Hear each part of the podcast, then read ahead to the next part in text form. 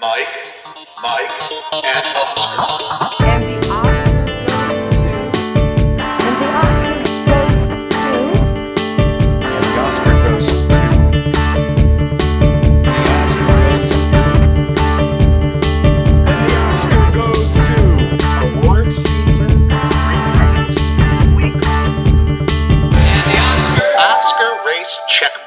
And we're back. Welcome once again to another episode of Mike, Mike, and Oscar. I am your co-host, Mike One. Co-host also Mike in a moment as we bring you another Oscar race checkpoint, chock full of all sorts of reviews and box office analysis and uh, uh, two angry Mikes, right, Mike? I'm salty. I'm I'm very salty right now. I've been pining for this Italian uh, Pixar film for months, and I watched happy it, and I'm this. just like, ugh, I'm just so mad. I'm so mad. The Very, pasta. very- like usually I'm the one in the minority on these these things and like have to play the Yeah. bad guy and I'm fine with that role. I'm comfortable. I've made a, a, a nice little niche for myself inside there. I, I get giddy when you have to like go against the majority because you are very capable of getting full of piss and vinegar. You just you, you are more rational and optimistic than I am most times. but I am a I am a full blown Italian. I'm like seven eighths Italian, and we have tempers. And this movie crossed me. It just crossed me. It made me very angry. The pasta looked terrible.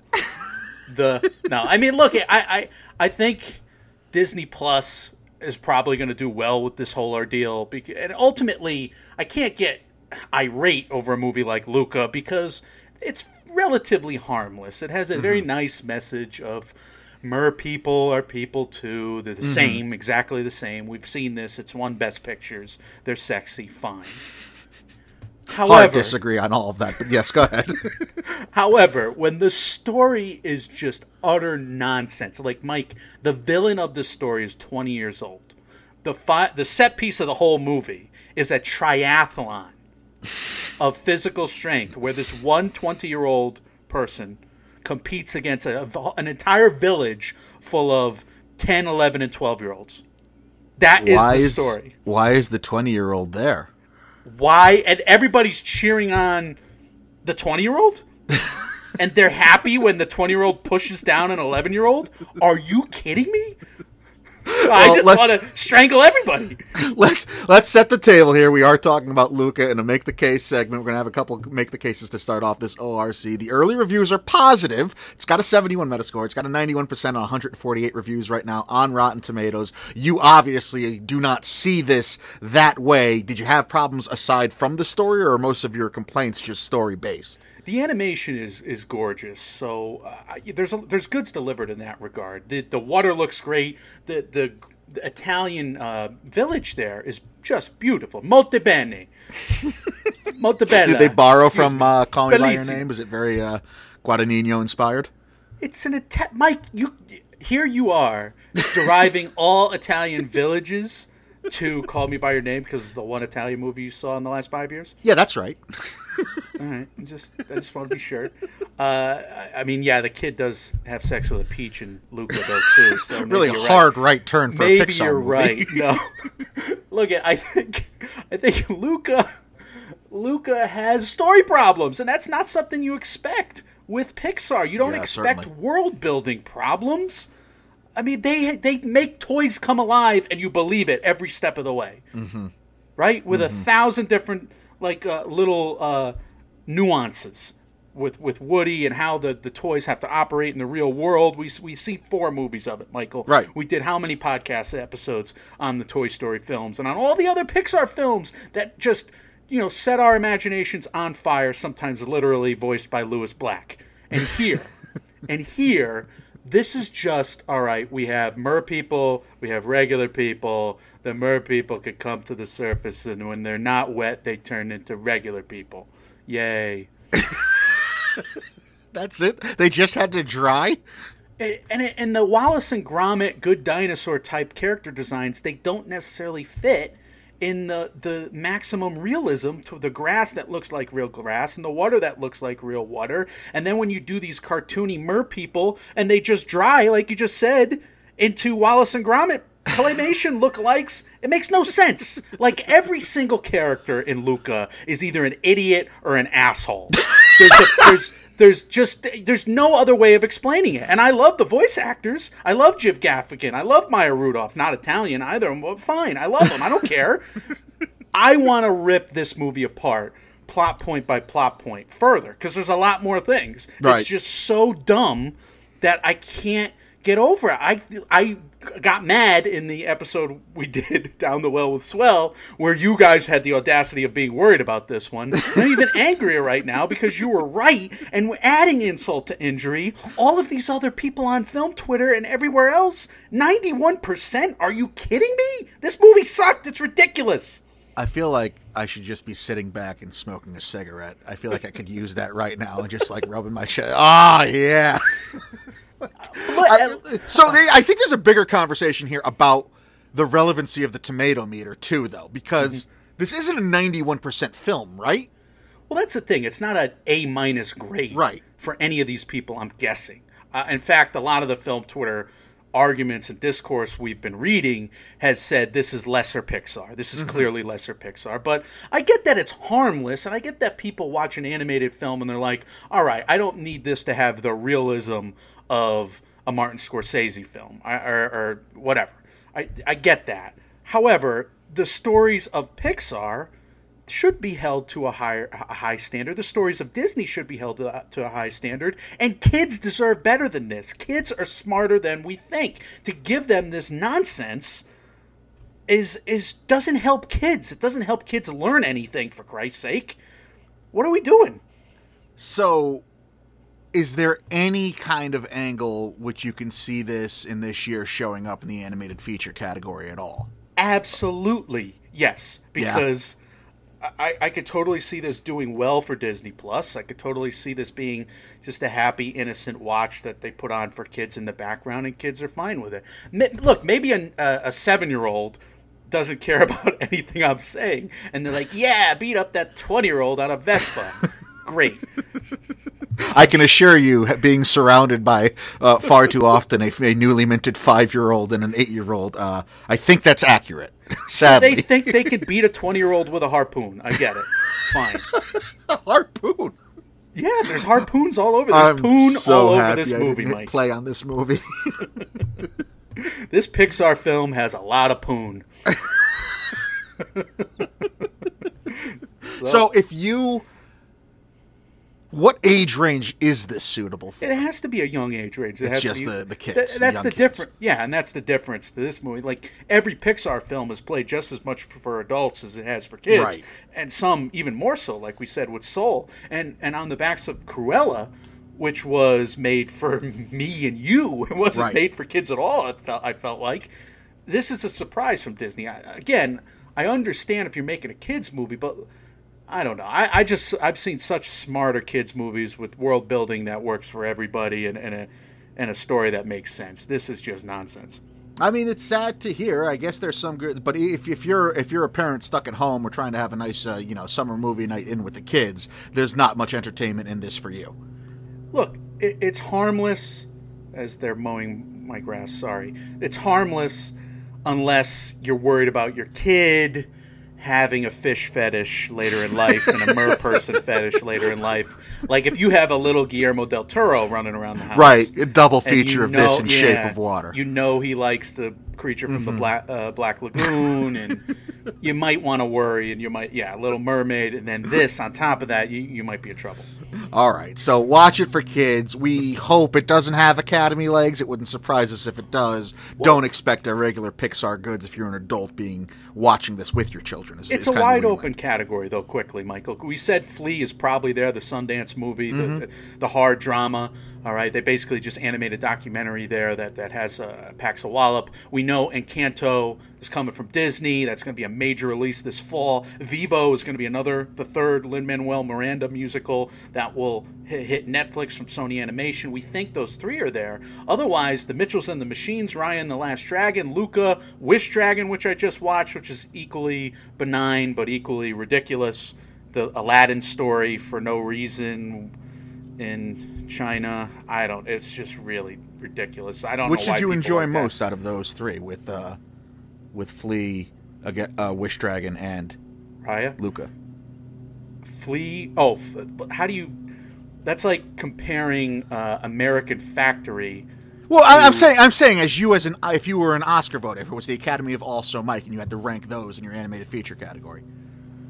I'd have to pick Flee, but I'm an old curmudgeon, as we've established in this review. Well, so are so is most of the Academy. That's why we do well I here. hope so. Coming off the pandemic, I hope people are salty and ornery, and they're trying to podcast while their lawn is being mowed unexpectedly. And yeah, All right. Well, there's a, a quick uh, make the case. Luca lacks, and I don't think that's all that surprising. And it's again, there's a bigger conversation about what exactly the tomato meter stands for. And I know you and I were talking off mic. I mean, there's a frustration there when the tomato meter is treated properly by the critics and yet it reflects this grade it's i think they should do away with the number i think the number is very misleading because we have in our heads that this is a 91% film and nobody is necessarily saying that but that's not how it gets talked about in conventional everyday conversation when a movie is a 91 ranking on the tomato meter either.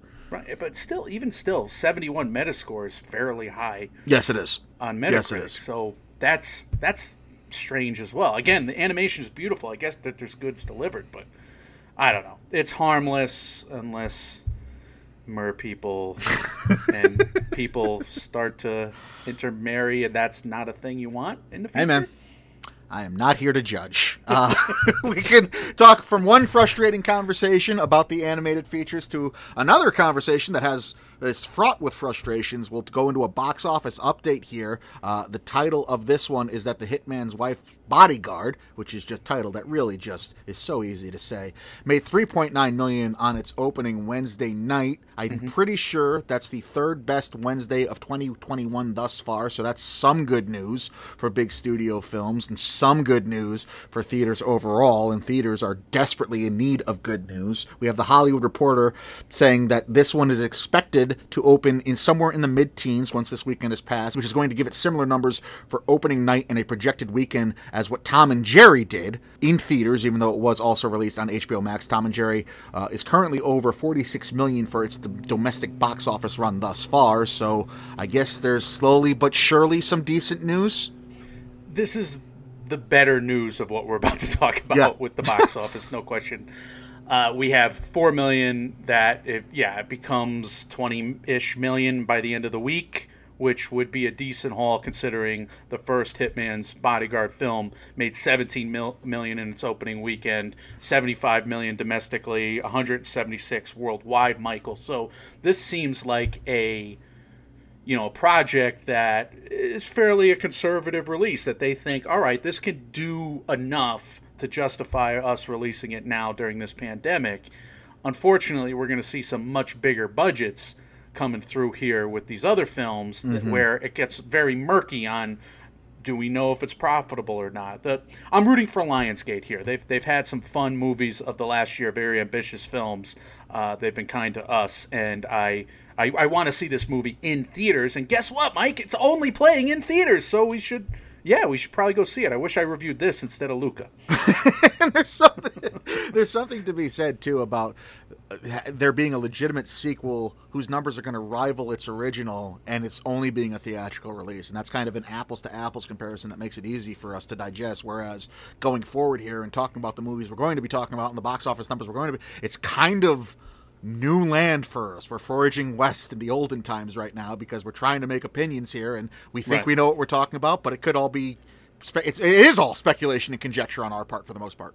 It- It's a lot of speculation. Uh, we're, we're doing our best to weed through it. We're very thankful to guys like Tom Brueggemann Yes. at IndieWire there, who uh, really dives deeper than we could. And we we read a lot of IndieWire this week and, and last week for Can, etc. This is a this is a nice time for IndieWire with Tribeca, etc. So read IndieWire.com, guys. We're big fans. But Mike, yeah, the the conversation gets gets weirder here as we look at what In the Heights did a week earlier. $11 million on its opening weekend. It was projected somewhere around 20 million and look, WB has seemingly stopped reporting grosses on Box Office Mojo at least, so that's something studios can nu- can do now. So, uh, look, yeah, a- as of yesterday, it was listed at five million dollars still, even though it was reported in the trades that the eleven point six or the eleven point eight number was the one going around. So yeah, they're they're purposely making a gray area even grayer or white. I don't know what to make of Yeah.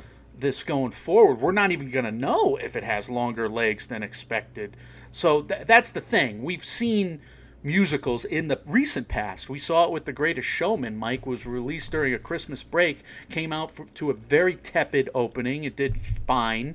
Uh, but a, a very modest opening weekend, and then every day during that holiday break, it seemed to make another like 10, 15 million, another 10. And then, you know, it, it, it amassed a huge total at the end of the day. That's not what's going to happen here with In the Heights. It can't happen because of the timing on the calendar. Can't happen because of the pandemic still being a thing. And Tom Brueggemann also, you know, gave another dozen reasons for why this movie does not show legs going on in the future or the the capacity to necessarily hold like other musicals in the past. So that does Right. not speak well for In the Heights.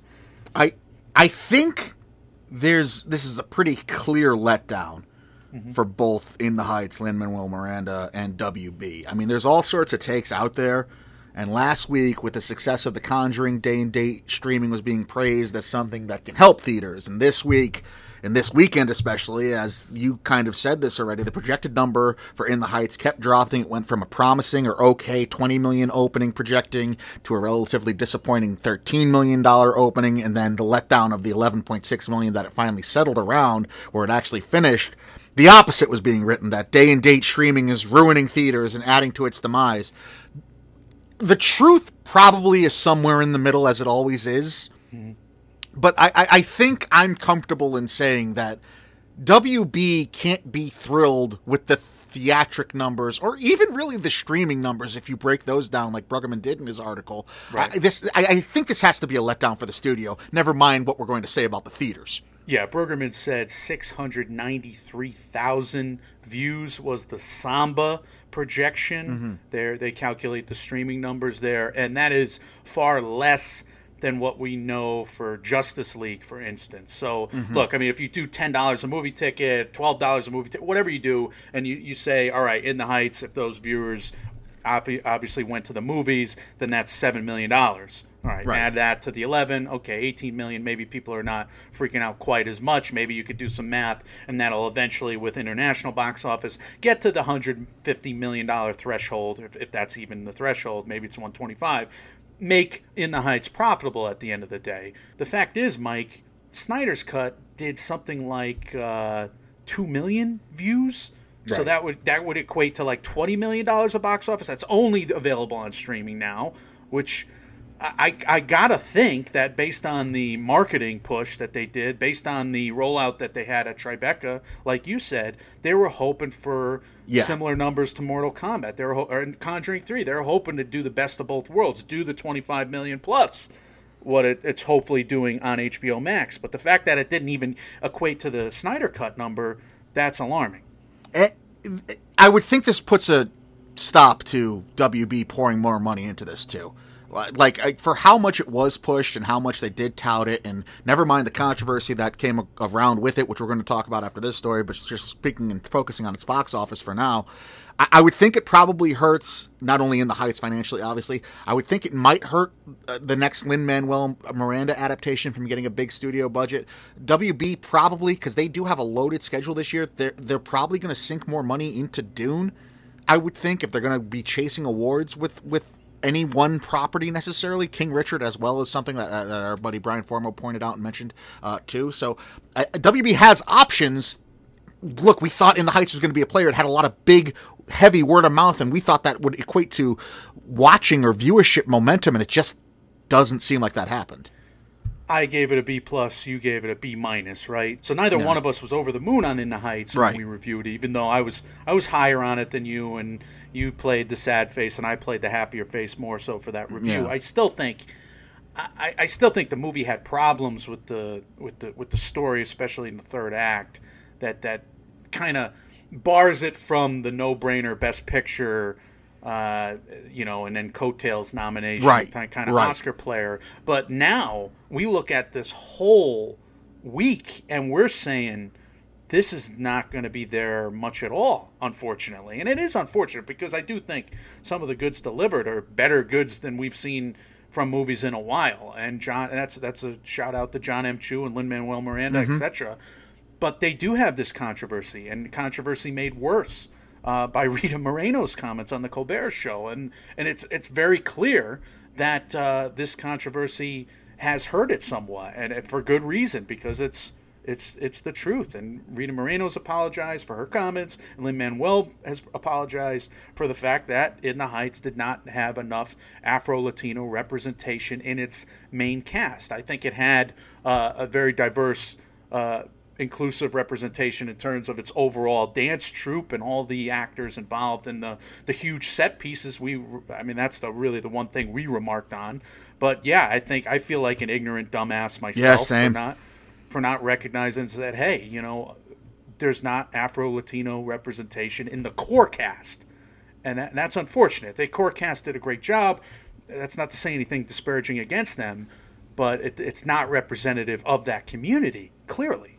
Right. And, and speaking about how to market and push and advocate for an Oscars picture or any kind of awards follow up with a movie like this, if it's a summer release, you're already up against it. If it's a summer release in this year, you're already up against it enough. Never mind what streaming has to do with, you know, the, the Right. bad box office numbers and et cetera. If you have any kind of serious controversy, and this is a serious controversy, and it's well founded, and I think people have a right to be upset about it. I could just see the studio wiping their hands of all of it and just say, you know, we can't afford to pour any more money into pushing this film when we're so wrong on this front, and it's already disappointing. And maybe it is disappointing in a larger part because of this controversy, and people are right about the controversy anyway. I, I could just see WB. We have we have other properties we want to get behind. I think the announcement and the confirmation of Dune playing Venice regardless of when Dune was actually booked in Venice, I think that to me suggests WB's like, okay, we're moving on. we're done within the Heights. it does signal somewhat of a pivot there. Now, that, that's not to say In the Heights can't get two or three nominations at the end of the day. No, but it, no. It does work against the film, much like, and obviously the controversies are entirely different, but much like we saw with First Man or Tenet, which and mm-hmm. Tenet was just a strange, mangled set of controversies. But again, the commonality here is underperformance at the box office. Whenever you see these tentpole films or mm-hmm. these movies that are supposed to be summer blockbusters or blockbusters released in a strange release date, you're absolutely right. They have to be hits for them to have Oscar legs in most cases. Again, Right. for the 10 time Oscar nominee, etc. We don't we, we haven't seen First Man underperformed at the Oscars and award season as well as at the box office. Yep. And ma- maybe again, people are going to say, "Well, that's because it wasn't a good film, or because it had mixed reviews, or whatever." But I don't know. I, I look at these movies, and uh, we can, we can give our opinion on the, on the, the quality of the story, but it is a confidence game at the end of the day. It does uh, signal to marketing campaigns at the at, at, at during award season, and you're absolutely right. It is WB is probably cooling on on pushing in the heights down the line. And for those of you playing the Mike, Mike, and Oscar home drinking game, you can go bottoms up for keeping our streak alive of mentioning First Man in every consecutive episode that we do. so we're doing well there too. We're just uh, we're hitting our benchmarks here, Mike. So the Oscars are certainly one part of this, and we think we have a good grasp on what we are reading the tea leaves and seeing WB doing in terms of In the Heights as an Oscars contender.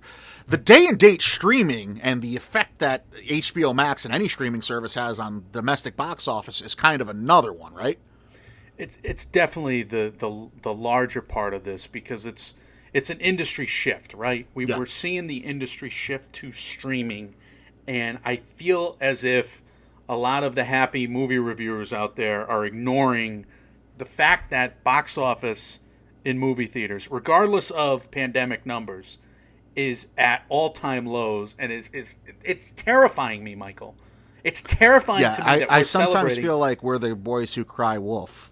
yeah, no, we're the only negative assholes here, and I get that we have to be negative. I, I, I can't help it.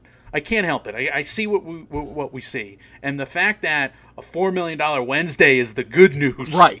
of all of this is When absurd. box office in general is still doing 40% of what it did two years ago. Right. like we don't have to wallow in it, Mm-hmm. but we have to recognize the fact that if, if you don't get this money to movie theaters, they are going to be in for a reckoning, both on the large scale with chains and certainly, and more more importantly, and more, in, in, in terms of them being in more much more danger, Mike, the the art house. The art house is in a, in a huge amount of Yeah. trouble, and maybe they have subsidies holding them over for the for the time being. And I know some of those are delayed. Maybe they're just able to hang tough, but that's not going to be the case going forward if we just have a small percentage of the box office being made as compared to other years. Again, we've covered the international box office doing well.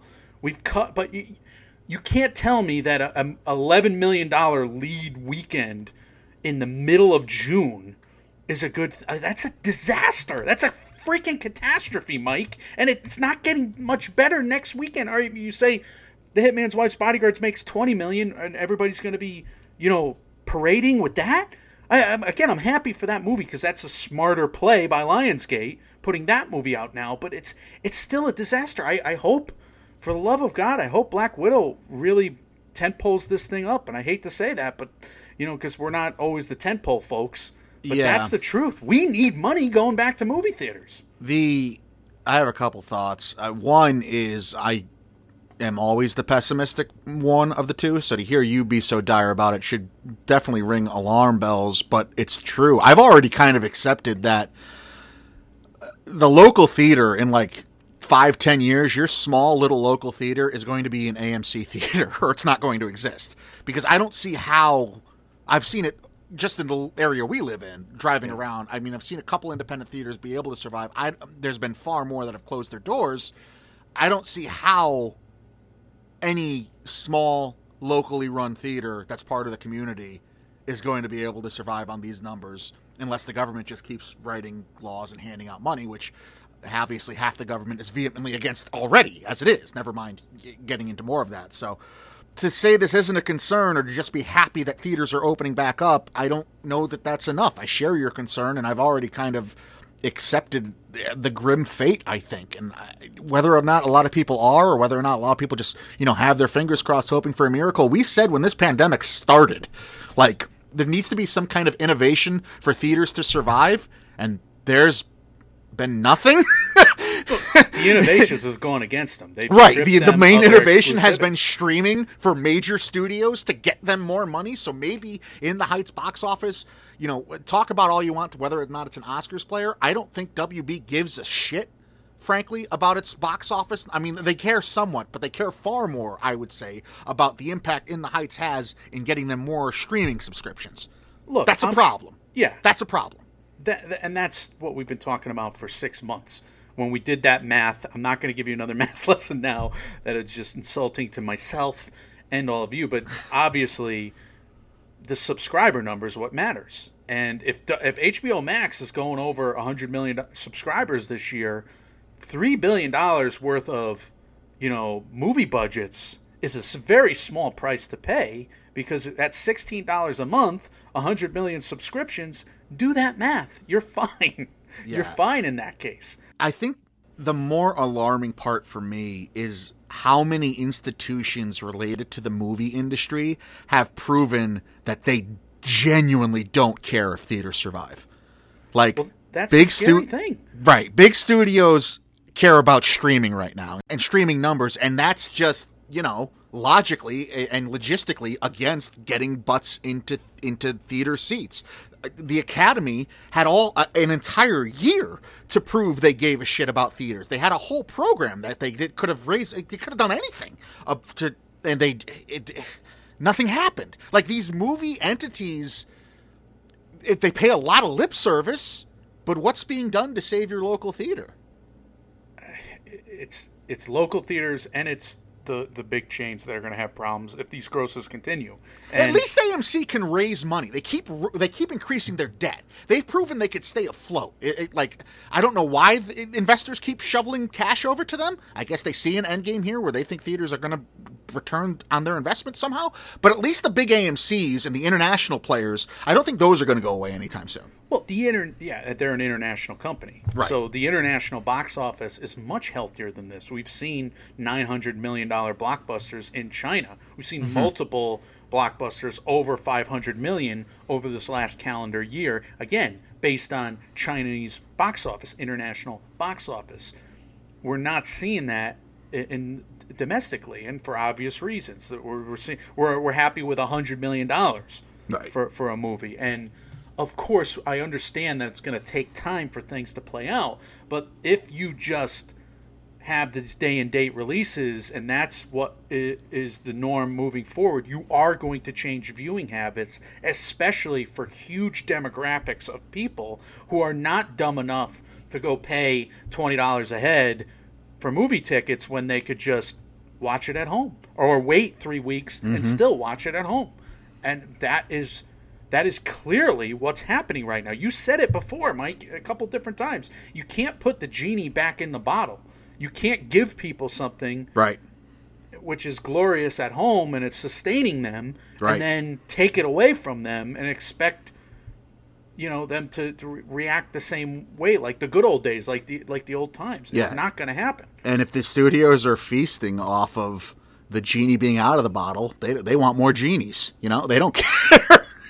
they don't care about the domestic, and they don't care about uh, traditional theatrical view. I mean, I don't want to say they don't care because obviously they do, but like you know what I mean. They their focus, their primary focus, and their primary goal is on enlarging their subscriber base and their subscriptions. Well, let's finally transition now because this next story I think is going to hit this in another way.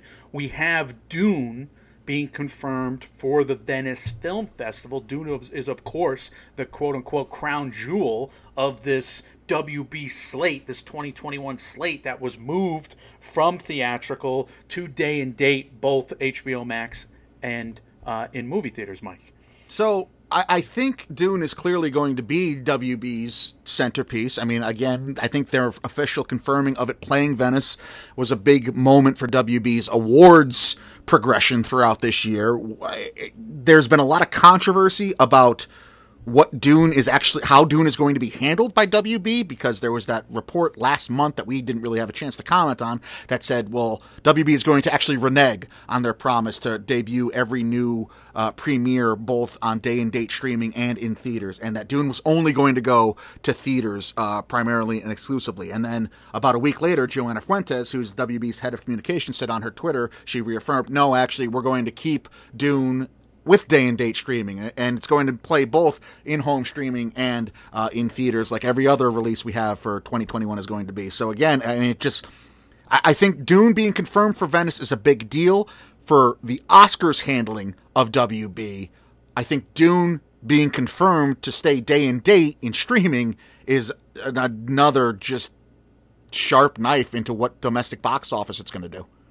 I, I couldn't agree more. And it's a, a vote of confidence for them to play a film festival a month before its theatrical release or before its streaming release, I would say. Uh, in terms of awards punditry, that's a good sign. The fact that they're willing to put it in Venice, where it will get Right. reviewed by all the critics, where eyes will be on it by all the critics before it makes its money, that's very important, and that's a, sh- a sign of confidence for WB.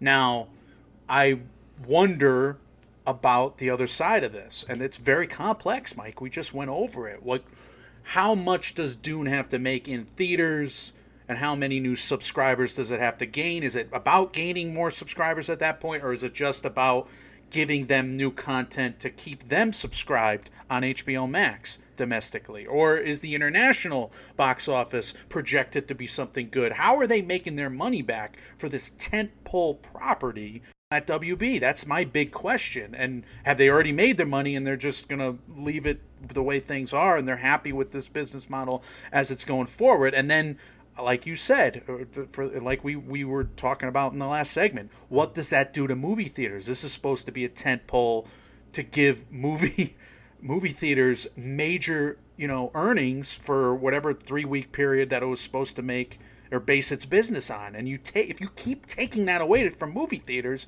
they're going to be in a world of hurt.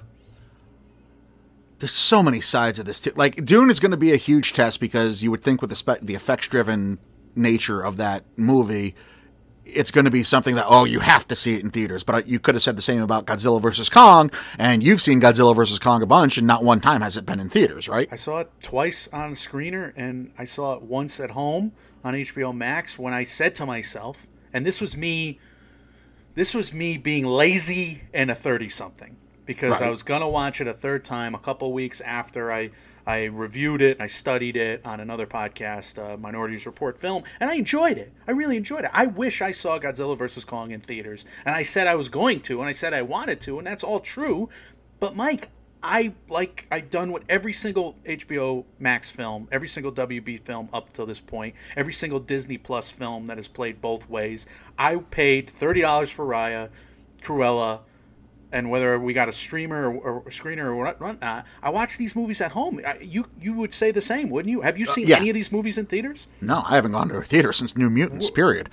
We're lazy. Uh, Um, yeah, well, that's- that's give it the to us in front of our faces at home. We Right. got huge big screen TVs where we'll watch it to the best of our ability. Of course, it pales in comparison to the theatrical experience. But again, I think moviegoers are going to wait to watch it at Yeah. home. Our age, anyway. I tend to agree with you. So there's that aspect to this, and Dune is to be a, is to be a huge test. Like a Quiet Place Two, you should see in theater. Dune, you should see in theater. Does that mean people are going to? I think that's going to be a huge test. The other part of this, and speaking with both Dune and a Quiet Place, and it's something you brought up. Anybody who's owed back end off these films, like Villeneuve I imagine is, and Krasinski and Emily Blunt are with a Quiet Place in that franchise, like there's going to be huge legal battles coming down the pike as to and I would love to see the contracts these people are signing with the studios to see how the percentage and how many points how the points are going to be figured out that they're supposed to get on the back end of these things. And we've already seen a legal battle. Like Krasinski has already turned I remember reading this and I commented on it on Twitter and I should have brought it up for this episode. So I'm going off the top of my head. So if I'm misremembering, I apologize. But John Krasinski and Emily Blunt mm-hmm. and I believe one of the other writers involved with the Quiet Place already went to Paramount and basically either did sue them or talked about uh, legal litigation or had some kind of conversation where they said basically like look you're hurting the the way you handled this with the theatrical release is hurting our end that we're supposed to be making money off of and like on the one hand it's like does John Krasinski really need every penny he's owed to him but the other, on the other hand it's it's owed to him. it's owed to the artist. You know what I mean? And so I, I I wonder how this is going to be handled.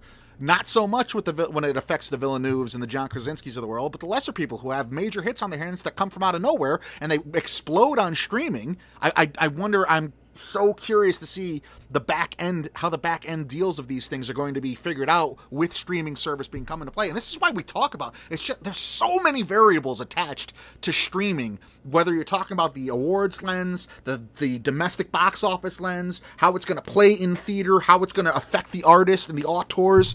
It's just all newfound land that we have not gone through yet. And the Paramount story, the Paramount Krasinski Quiet Place story, is one of prosperity, where it did well in its opening weekend, and it probably will do well internationally in terms of its box office, and it has a 45 day first window mm-hmm. before it goes to Paramount Plus. So the question is, how well does it do for Paramount Plus when it eventually gets there? And I'm sure Paramount is, you know, they're wondering and they're worried that it does as well. And I I don't know. I think the fact that the Krasinskis are making that case with this movie, that's again one of prosperity, where it's kind of like, all right, this is a good problem to have. How do you then make that case, you know, for a WB film? And what are they saying? I mean, because it's got to be right right You know, that's exactly what i was trying to get thank you for clarifying especially as a lawyer, like that's they have much more of a case at WB, the directors against WB, than Krasinski's even has. Yeah, that's a that's a fantastic point. I, I mean, I don't, I don't. This isn't going to end well. like, I don't see how this ends happily for every. Obviously, the studios are going to make money. We know that, but Corporation, the huge corporations and conglomerates are making money, especially and they always will, and that's the yeah. the beauty There's and the pain of this country. Right, right. I, I just don't know how it trickles down from them, and man, it's going to affect a lot of the ways that we consume media, as it already has. Well, that's why Netflix. You're going to see these huge deals going going around to to get the talent. And that's why Mm-hmm. we've seen them in the past because the money's there. Two hundred million dollars for the Knives Out movies, two hundred fifty, whatever it was, makes much more sense now, and that's Yeah. before the production budget. This is the country. This is just what entertain- entertainment is just content. It's just a constant stream of content now. I don't care if it's good or bad, just let it be new and get it the hell out there.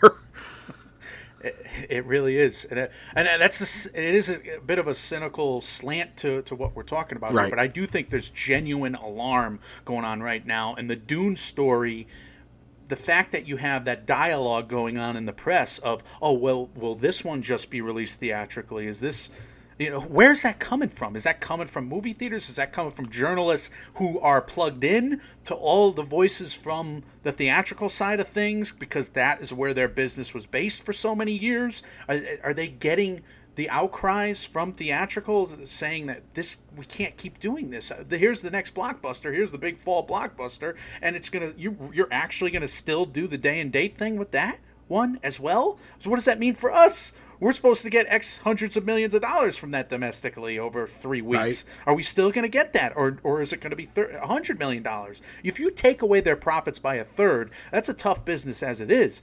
Mike, it's not looking good. They something's got to change. They have to get the exclusive content again. I don't disagree. I just don't see how that happens.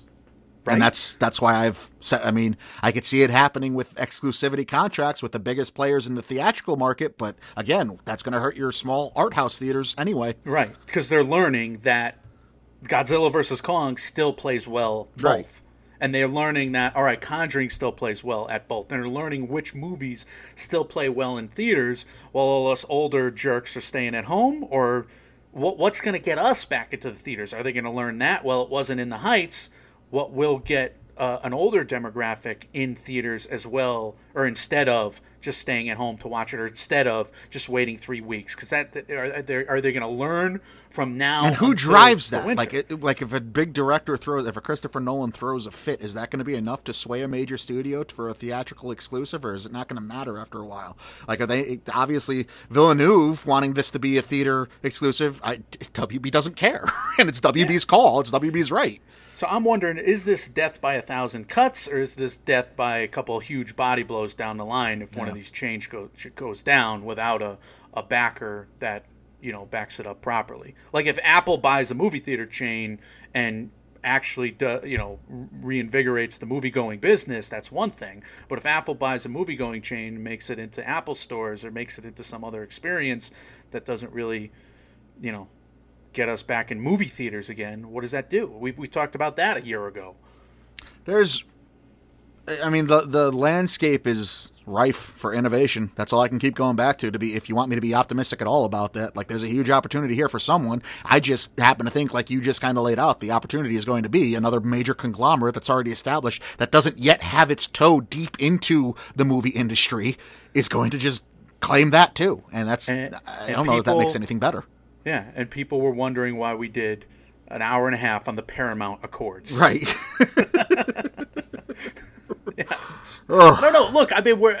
I, I'm not saying we're patting ourselves. We haven't predicted everything at all, but we were on this one. Yep. This is scary. This is scaring us now for for a lot of reasons, and I, unfortunately, I, I don't see film Twitter raising the alarm, and it's and it's that is even more worrisome to me. Welp.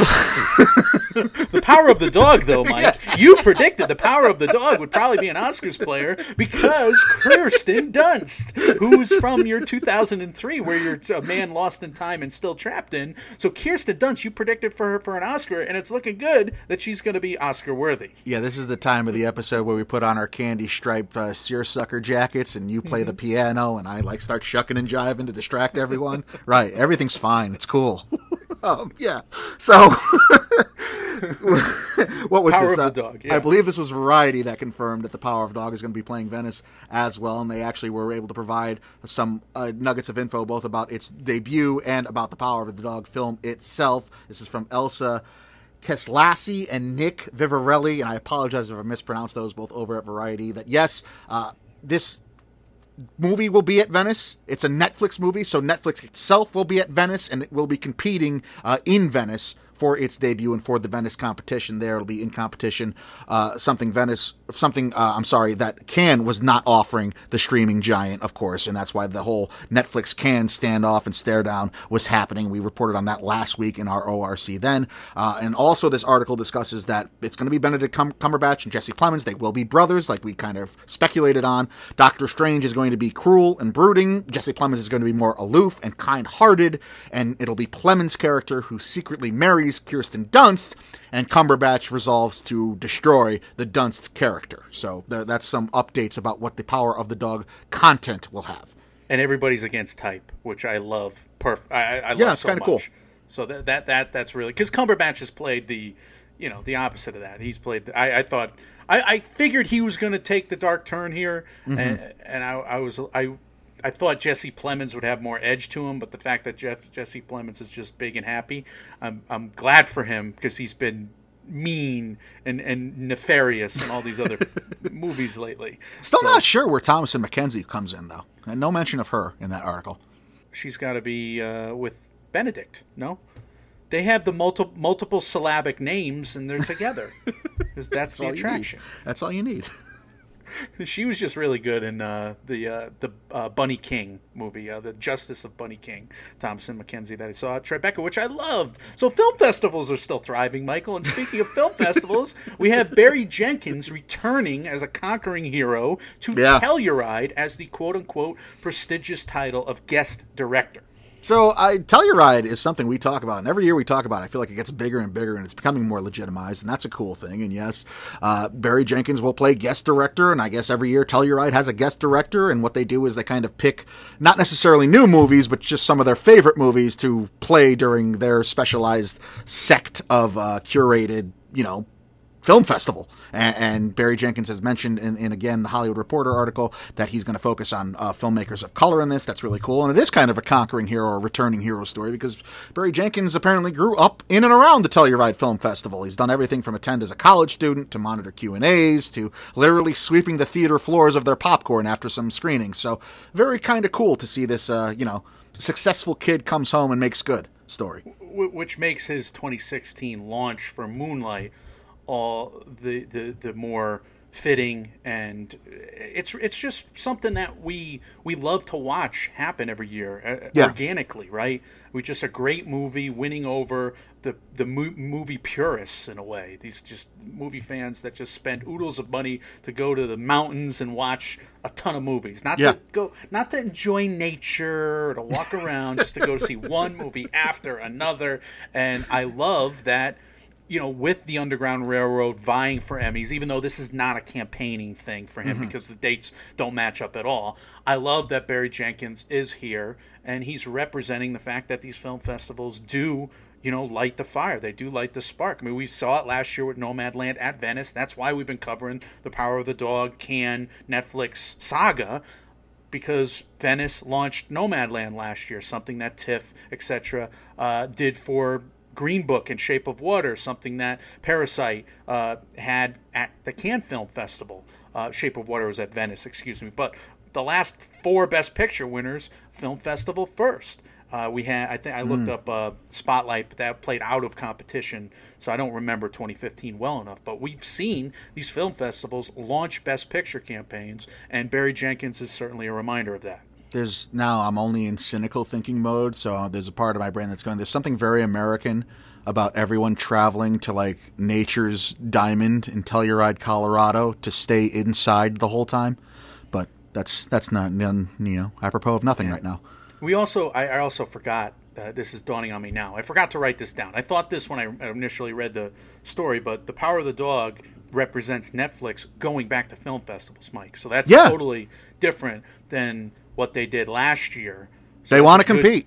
They want to compete, and they want to compete in the traditional way. So they're Yeah. recognizing what I just said. So in terms of Netflix is my- saying we're fucking tired of making all these big movies and not getting Oscars. the cursory history lesson is is a lesson that Netflix learned last year, and I get it. They didn't want to debut all their movies on these virtual film festival festivals because they have the world's you know biggest streaming service. Might as well debut it on their own. But the festival buzz mattered last year, just like it has every year. Even though it was different, it still mattered. Uh, very cool to see. And I again, if Netflix is going to abandon festivals whole cloth, which they are not doing yet, uh, it's going to be interesting to see the fallout from that and not only an awards season, but the the effect it'll have on the festival long term, et cetera, and all those. But it's not a reality we have to worry about yet. Might be a reality for Cannes we have to worry about in the uh, Well, in the next. I think they were trying to negotiate themselves back into Cannes, and here they are in Venice, and maybe that's the the result of the negotiation with Cannes, could be. and maybe that's just them saying, oh, "No, we're going to have Netflix films premiering at Venice, etc., etc." So that's, I mean, we'll, we'll have to wait for the etc. part, but this is a good first step. Mm-hmm. Okay, Mike. Of course, uh, this whole conversation gets back to Vortex and Vortex is a Gaspar Noé, Gaspar Noé film, which of course stars Dario Argento, and that has been added to the Cannes Film Festival lineup. God, I'm afraid to ask you this next question, but please tell us more about Gaspar Noé's Vortex. I remember being a young boy. no, this is from IndieWire. Zack Sharf. Uh, he says a report in Variety on Vortex Cannes premiere describes Vortex as a documentary style film revolving around the last days of an elderly couple. So nothing to see here, right? We all know elderly couples and bizarre directors never combine to produce some of the just truly creepiest and most disturbing shit in the history of the medium, right? I swear to God, Gaspar. I swear to God. If you show what I'm fearing you're going to show in this movie, then I am with you to the end, buddy. Uh, that's it. No, no. I, I, Back to the lab, full penetration. Back to the lab. this guy has been one of the most elusive filmmakers going. I mean, you never know what you're going to get from one. Elusive.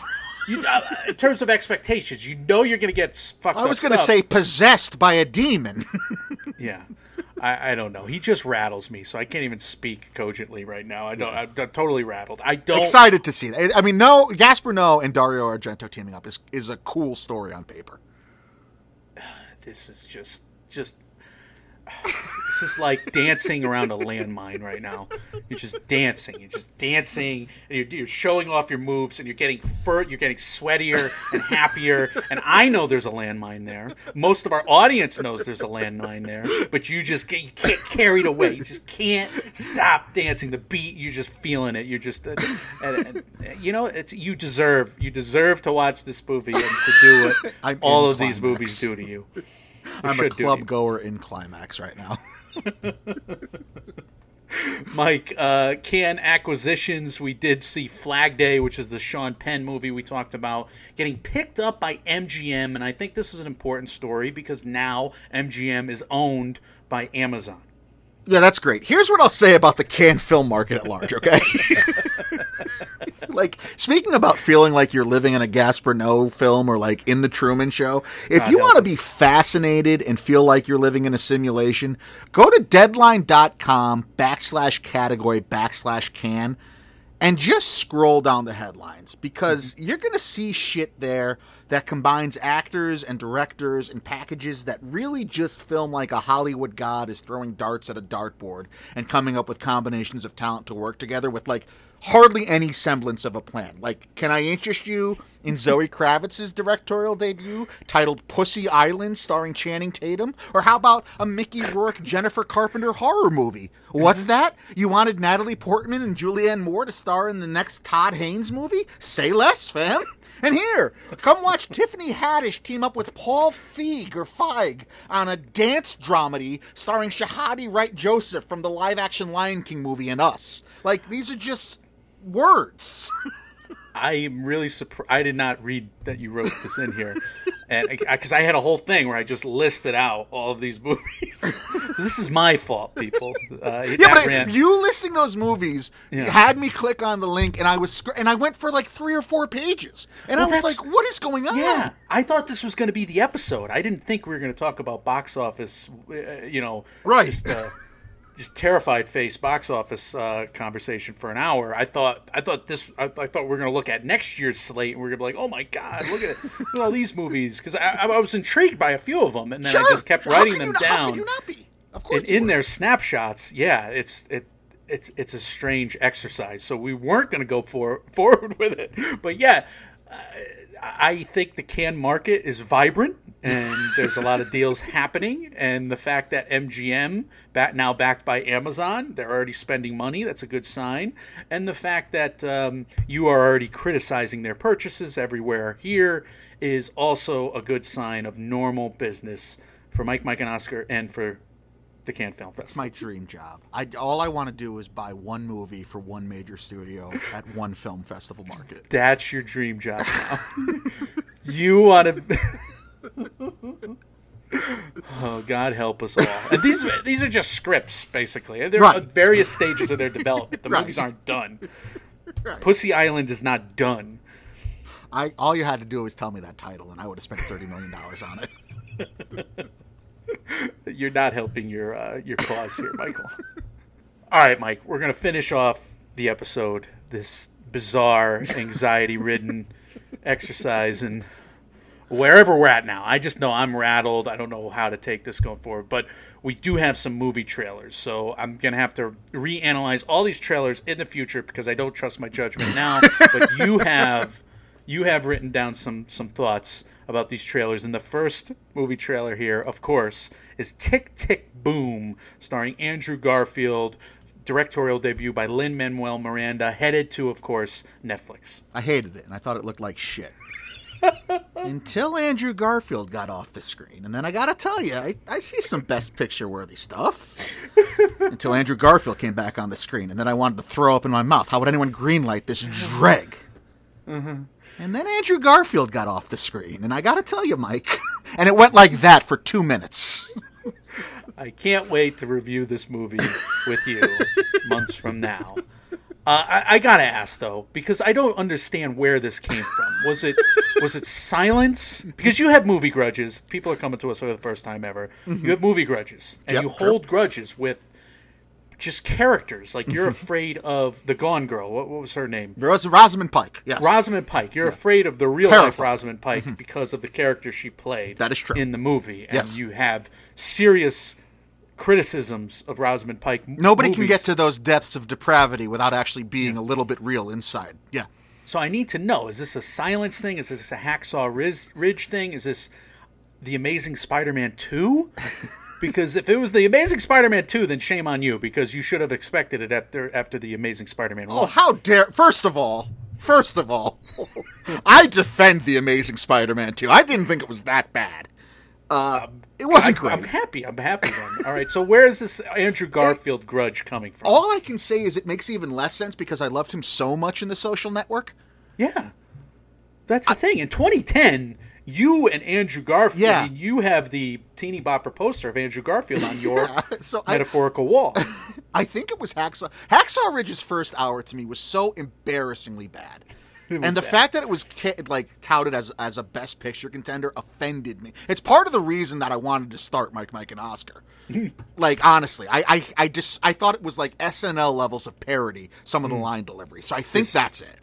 this is explaining a lot, and uh, I'm not. I'm not soothed by your explanation here. I wish I'd never asked it. Uh, Mike, 2014, Lin Manuel Miranda starred in Tick Tick Boom to somehow get us back on track here. a year before Hamilton. So, Lin Manuel Miranda's feature film directorial debut being Tick Tick Boom. What does that say? Is that this is is this gonna like be a full circle trailer for our conversation today, right? Because this is like this strange nexus of Andrew Garfield, Lin Manuel Miranda in the Heights of our last month of content, but it's also a nexus for this episode because I'm wondering, does this directorial debut by Lin Manuel Miranda represent Lin Manuel Miranda's writing of In the Heights? Hmm. Because in didn't think of that. 2014 he was basing his performance based on his writing of In the Heights, right? Or he was he was calling back to that. I know he was writing Hamilton, but he was already established uh, when he was writing Hamilton. He's acting in a Broadway musical. He's got to go back to his days of working odd jobs and, and trying to make it, which is what Andrew Garfield's supposedly doing. And he's got to go back to his In the Heights days for that. And in a meta set, like what does this do industry wide for Lin Manuel Miranda too? If this is such a success, and an it's Oscar on the contender. backs of Right. Andrew Garfield. It all comes back to Andrew Garfield. Do you think Netflix would give me a screener with Garfield scrubbed out? All I know is, I hope uh, you're not the Academy. Is, is what I know we say we're the Academy of two at times, but I'm glad in this one instance that you are not the Academy. Mike, the eyes of Tammy Faye. We talked about it last week in terms of its first look photos. We now have a trailer. Yeah, so if you listened to our episode last week, you heard me say I'm excited for the potential of this movie, but I also think this like maybe possibly the single most difficult movie to market for either monetary gain or award success, and those fears were not quelled much by this trailer. Right, it wasn't a funny trailer or anything. It didn't have like goods delivered to where we're like, oh, well, this will be a fun little journey around. uh, Yeah, it's like a- scandal. Serious biopic, it seemed. They're just going straight forward, straight laced retelling of the story. looks like a serious biopic. And Michael Showalter, of course, is a hilarious comedian who's directed this film, and he's a hilarious uh, f- comedian who's directed hilarious films like Yep. The Big Sick, like dramedies like that. So I'm I'm a little, you know, you know, I'm I'm a little reticent of getting off the Michael Showalter uh, bandwagon because we are on there. We reviewed The Big Sick Of course, back in the day. yeah. We loved it. However, this movie doesn't look it doesn't look like a laugh riot. I mean, it's a fine enough preview, and maybe part of it is like, look, my cartoonish, over the top disdain for Andrew Garfield aside. I- Legitimately, that's some awful old man makeup he's wearing in this. Like, take me out of what I'm viewing. I can't believe this is a Hollywood studio levels of bad. Yeah, it's not great. It's not great Andrew Garfield makeup. He is notoriously looked at as being someone who's younger than he Yes. than he is, right? He plays younger Baby-faced, characters yeah. across the board. And he's he's older, right? How old is Andrew Garfield? Not old enough. No, I don't know. Field age. Dude's my age. He's 37. yeah. And I look like I'm 47. So th- here's He's more. the yin to your yang. yeah, and he looks and he's playing the guy just trying to make it on Broadway for Right. the first time. Right. Yeah, this year. but also, he's the uh, Dana Carvey playing George H. W. Bush with that level of makeup. Yeah, I have concerns. I have concerns about this one, Mike, for sure. Yeah, and only thirty-seven-year-olds will laugh at that joke, and thirty-three-year-olds who, who, uh, how old are you now? anyway, you watched older content when you were younger. 15 still, who cares? Michael, Tammy Faye's makeup actually looks good. I mean, the Jessica Chastain plastic middle-aged surgery face, Yeah. that fits. That looks like Tammy Faye Bakker there, Agreed. I would say, back from the day. And actually, when I saw her age in the trailer, I remembered who Tammy Faye Bakker was from my childhood. So that actually that actually worked on me. Yeah, maybe that's a secret of this. I, I, I still have no idea who this is supposed to be. Who's supposed to be the audience for this movie? y- you should be glad though, because you didn't, you weren't exposed to Tammy Faye Bakker. You weren't exposed to the Bakkers growing up watching Christian movie channels. Again, I have all this religious baggage. Right, right. Mm-hmm. So, you'll how can this movie one be like funny? the plague. So this one helped you. You can relate to this one, and because you can relate to it, you will avoid it. I Again, I don't know who this is targeted to. I need to be paid to watch this. Yeah, I, I don't want to watch this movie going in, and I'm, I'll reluctantly watch it, of course. But Michael Pig, Yeah. Pig is a movie about a truffle hunter, lives in the woods, who uses a pig to help him find those priceless truffles. And because of the truffle hunters documentary I saw last year, Michael, they are you know high priced. Every day he hunts the, for these truffles with his pet pig who sleeps in his bed. and Pig, of course, stars Academy Award winner Nicolas Cage.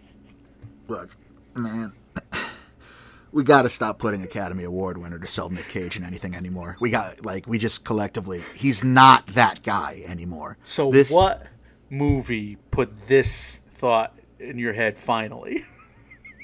Probably Mandy.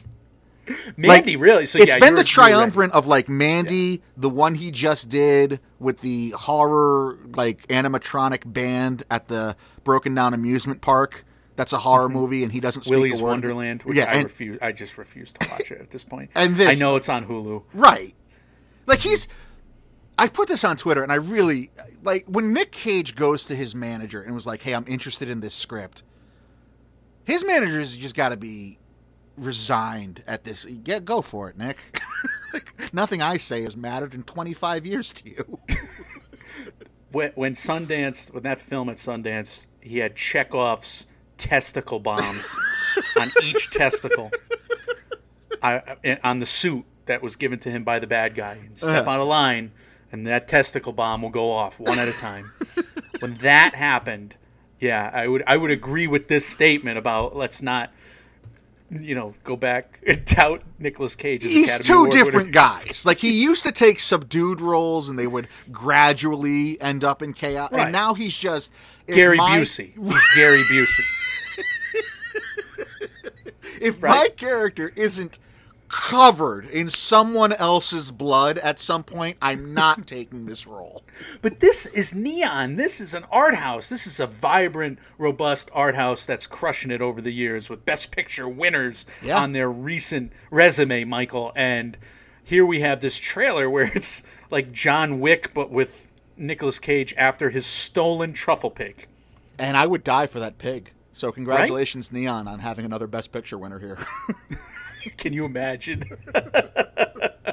no, I hope the pig eats him in the third act. That's what I hope for. I mean, so funny. right? And that, that's where this is going.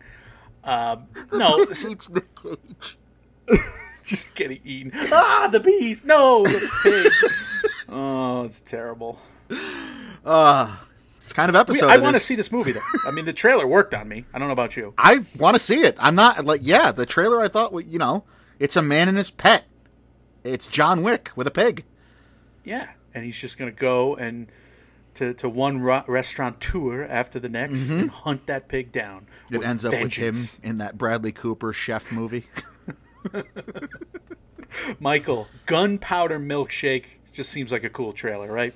I think the eyes of Tammy Faye could learn a thing or two from this one, actually, on how to market your film. Um, my second thought was that The Matrix 4 really is going to have to be ultra impressive because hmm. what was made revolutionary by them in the 20 years following has become so commonplace and normal that we pretty much get a Matrix inspired looking film weekly on Netflix at this point, which is where you can find Gunpowder Netflix July 14th when it debuts. But yeah, I thought this was a, a badass, cool looking trailer. You got the mother daughter, atomic blonde esque ass kicking twosome in uh, Karen Gillan and, and Lena Headey. You got the, the aliens inspired uh, mother figure that Gillan has to play in taking care of. Uh, of this little small girl and keeping her safe from Paul Giamatti's goons and grunts. Uh, this one looked cool.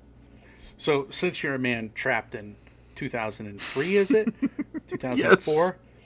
Yes. 19, 1999's The Matrix and the wire work thereof and all the, you know, the, the, the action set pieces. I, I, I would be sure that the derivation is not, I mean, that's not the, the that is not the derivation of this kind of a look for an action movie that's John Woo, probably someone before John Woo.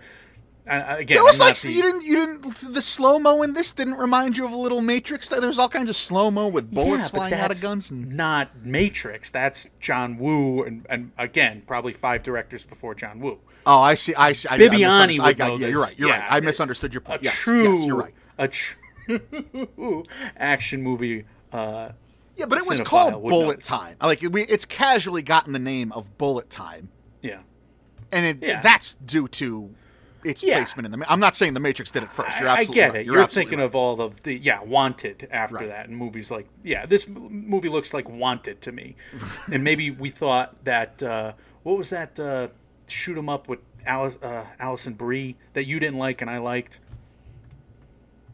It wasn't called Shoot 'Em Up, was it? Shoot 'em up was also a movie that existed. Oh, Shoot 'Em Up was with Paul Giamatti, wasn't it? This is we. This is we. We're your parents. We've go- we've gone too far. We've gone not Alison Brie. No, Oh uh, Brie God. Larson. Brie Larson. I got half the name right. I uh, Keanu.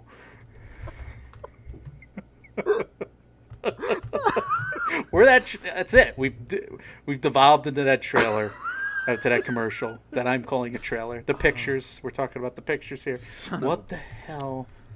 Free Fire. Free Fire. Thank. Thank God for IMDb. Free Fire. What a moment in Mike, Mike, and Oscar history that was. You're gonna let it all play, aren't you, Michael? What was the point you were going for there? I don't even remember. I took like 17 turns. Now I forget. I was, I was, I was. It's all started where all good Mike, Mike, and Oscar rants start. Me trying to break your balls, and uh, we wound up here. Just me with the testicle bombs exploding on my own person. All I want to do Cage. now is watch shoot Shoot 'em Up. By the way, Like, what But you want to watch this movie because Karen Gillan, Yeah, yeah. yeah, I somehow mean, it looks, it looks this good. year. I, I'm, I'm, I'm excited to see it. I don't know that it necessarily will have any kind of awards merit to it, but it looks really freaking cool. Yeah, Angela Bassett, Michelle Yeoh, Karen Gillan, they've been great athletes in movies before. So if you're going to do all the wire work action movie stuff with those great athletes, let's go. I'm ready. And uh, the fact, I, Alina Headey, I think she, I've heard her like give 10 Game of Thrones uh, interviews before where she's like, I'm not a good athlete. So I didn't group her with that. But she's done awesome action movies too, like Dredd, etc. So, you know, for her to be the, uh, the one with the gravitas, the mother of Karen Gillan. That that's fun. Michael Davis wrote and directed Shoot 'em Up, and that was the last movie he directed. Is that that's a series right there? Which the final movie of what movie ended careers? Movie movies that ended careers. There's a series. so that's your Oscar race checkpoint. Boondock Saints. shoot Shoot 'em up. Yeah, we got a series. oh, sure, we could dive into that. Yeah, actually, that sounds like something that's so out of pocket that I would get so much enjoyment out of, and I would drive you crazy with. Yeah, I immediately don't want to do it anymore. this is a terrible decision. I immediately regret this decision, which of course is an end of the 2000s movie that I've just quoted. Perfect. Early 2000s, where I made fun of you for being trapped in this whole episode. Here we go. This one belongs on the Mount Rushmore of Mike, Mike, and Oscar episodes. I think we were so serious for so long, and it just this industry is breaking us. I think is what it this is. Completely lose our credibility by the end of every episode. That's where these go. We start out like these Oscar pundits. You get esteem. no more better legal and business analysis, but you also have to take the mental fatigue that comes with it. Yep, I'm making terrible jokes about Gaspar Noé movies, old people, pornography, on the Cannes Film mm-hmm. Festival screen. All comes down to testicle bombs and Nicolas Cage movies, which is a real thing, and it ends with just nonsense. and that's where this one's going to end. Going. Yeah, it was always going there. That's where this one's going to end as well. Uh, as always, dear listener, if you're still here, uh, we want to hear from you about all of these, primarily about the biggest issue in this episode. Uh, what are your thoughts about the future of theaters? How streaming is going to play a role into that? Uh, already the the innovations that have come, and what do you think will happen? Uh, you can leave us those as well as any other thoughts, comments, questions, concerns you have about anything we do here in the MMO empire through the giggles and the seriousness on our social medias. We are Mike, Mike, and Oscar on Facebook and Instagram, at MM and Oscar on Twitter. And if you're listening to us on the Apple Podcast app right now, if you'd be so kind as to go into that app, they just renovated it. They like totally redid it. I'm still not used to it. That's how I know I'm getting old. I can't keep up with technology anymore. But That's right. We could do a half hour on the new iTunes and how we don't like it anymore because it's new. You would be so kind, and you can figure out your way around that thing to leave us Yeah, you got to change your whole spiel now because just click on this. Just Yeah. we had it down. I don't know how to do. I really don't. So if you know how to leave us a five star review, if you could tell me, that'd be great. no, tell everybody else too. yeah, and tell everyone else as well. Mike's right. Yeah, so uh, do that. That's your homework as well, Michael. I don't know where I am in this spiel. Uh, what's coming next from us, and what are some words of wisdom to end on? Of course, we're doing Fast and Furious movies, which you could probably blame for all of this. Uh, Fast Nine, the, the Fast Saga, is where it's going to end. We got a special guest uh, for that one. We got our third Fast and Furious miniseries episode to come next week. And then we're going to do something with Tribeca. We don't know when we're going to do our variety show special, but I'm having a blast watching all these movies at the Tribeca Film Festival. I'm 20 movies deep. I'll probably watch another 10 at least, so I'm having fun. And uh, I got a lot of cool movies to talk to you guys about. Celtics traded Kemba Walker today too. So They did. They did. He's old as well. He's our age. It's true. It was, it was a simpler time. All right. Well, Al Horford's even older. making moves, guys. When reality or like your sanity or your basketball team, anything sucks, you can come hopefully have some laughs with us after all the chaos of the seriousness. We are Mike, Mike, and Oscar. trying to make award season year round without the stuffiness. We will see you very soon. See you.